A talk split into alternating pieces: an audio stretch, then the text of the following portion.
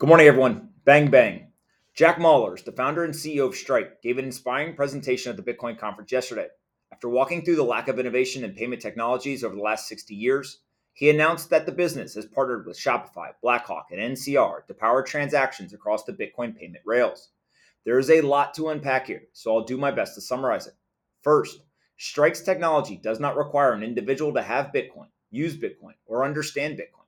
The application allows any individual or business to send any currency, US dollars, euro, Bitcoin, or anything else, to anyone in the world instantaneously and nearly for free.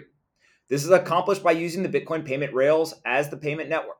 But regardless of what currency the sender or receiver prefers, it automagically gets turned into Bitcoin to go across Lightning Network. That Bitcoin conversion occurs behind the scenes and is extracted away from the user or the merchant. When a user leverages Strike's technology, there are no tax ramifications, no price volatility risk, and no required knowledge of Bitcoin, Lightning, or any other technical features. I can send dollars to someone, Strike converts it to Bitcoin, sends it across Lightning, and converts it back to euros and hands it to the recipient. I call it auto magic because it honestly is magical. This leads us to the announcements yesterday. Shopify was the initial announcement. Any Shopify merchant can now add Strike's payment integration to their store in a few clicks. This allows the merchant to accept any currency in the world, circumvent the credit card network fees, and ultimately get paid out in their currency of choice. Mallers demonstrated the purchase flow during his speech at the conference, and it is very slick. Next, partnerships with Blackhawk and NCR were announced. These are two of the largest payment processors in the United States.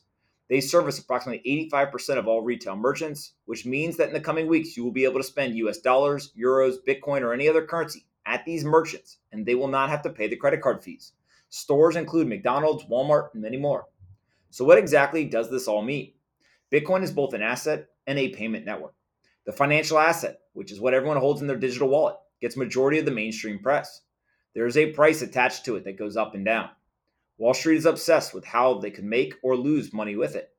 Retail users don't have a great way to use Bitcoin for much more than fulfilling the promise of a currency. Bitcoin, the asset, is amazing. It isn't the whole story, though. Bitcoin is also a payment network. It allows anyone in the world to send value to anyone else without requiring the participation or approval of a third party. There is no CEO, board of directors, or shareholders. Bitcoin, the network, is a decentralized system that is secured by millions of miners and node operators around the world. This decentralization allows for lack of censorship, censorship, or variability in the monetary policy. Strike is focused on bringing Bitcoin, the payment network, to merchants around the world. By doing this, they can drop their payment fees to nearly $0 give customers the ultimate choice of which currency to use, and capture the benefits of cash finality without risk of disputes or chargebacks. The legacy payment networks may not have innovated in nearly 60 years, but Strike is bringing disruptive technology to payments in a way that threatens hundreds of billions of dollars in market cap. But here's the interesting thing I don't think the legacy payment providers are going to get disrupted in the short to medium term. The superiority of the Bitcoin network as a payment solution is too obvious for them to ignore. Given that the system is built with open source software and anyone can use it, I anticipate that the incumbent payment networks will eventually add support for Bitcoin and the Lightning Network.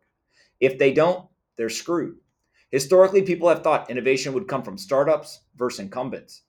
Bitcoin, both as an asset and a payment system, are proving that innovation can come from the open source community as well. Strike's technology is cool, but it wouldn't be possible without the Bitcoin developers, miners, node operators, and holders. Quite literally, we are all in this together. I've been an investor in Strike for a long time. Jack Mallers is a special entrepreneur who genuinely cares about solving these problems. He has the unique ability to interface with the Bitcoin community, the mainstream audience, and business executives. There's an incredible amount of work left to do so that every retailer in the world can now use the Lightning Network for payment processing, including the education of the end cons- customer as well. But I wouldn't bet against Bitcoin. I wouldn't bet against Jack Mallers, and I wouldn't bet against Strike instant transactions, no fees, cash finality. The future is here. Hope each of you has a great day, and I'll talk to everyone tomorrow.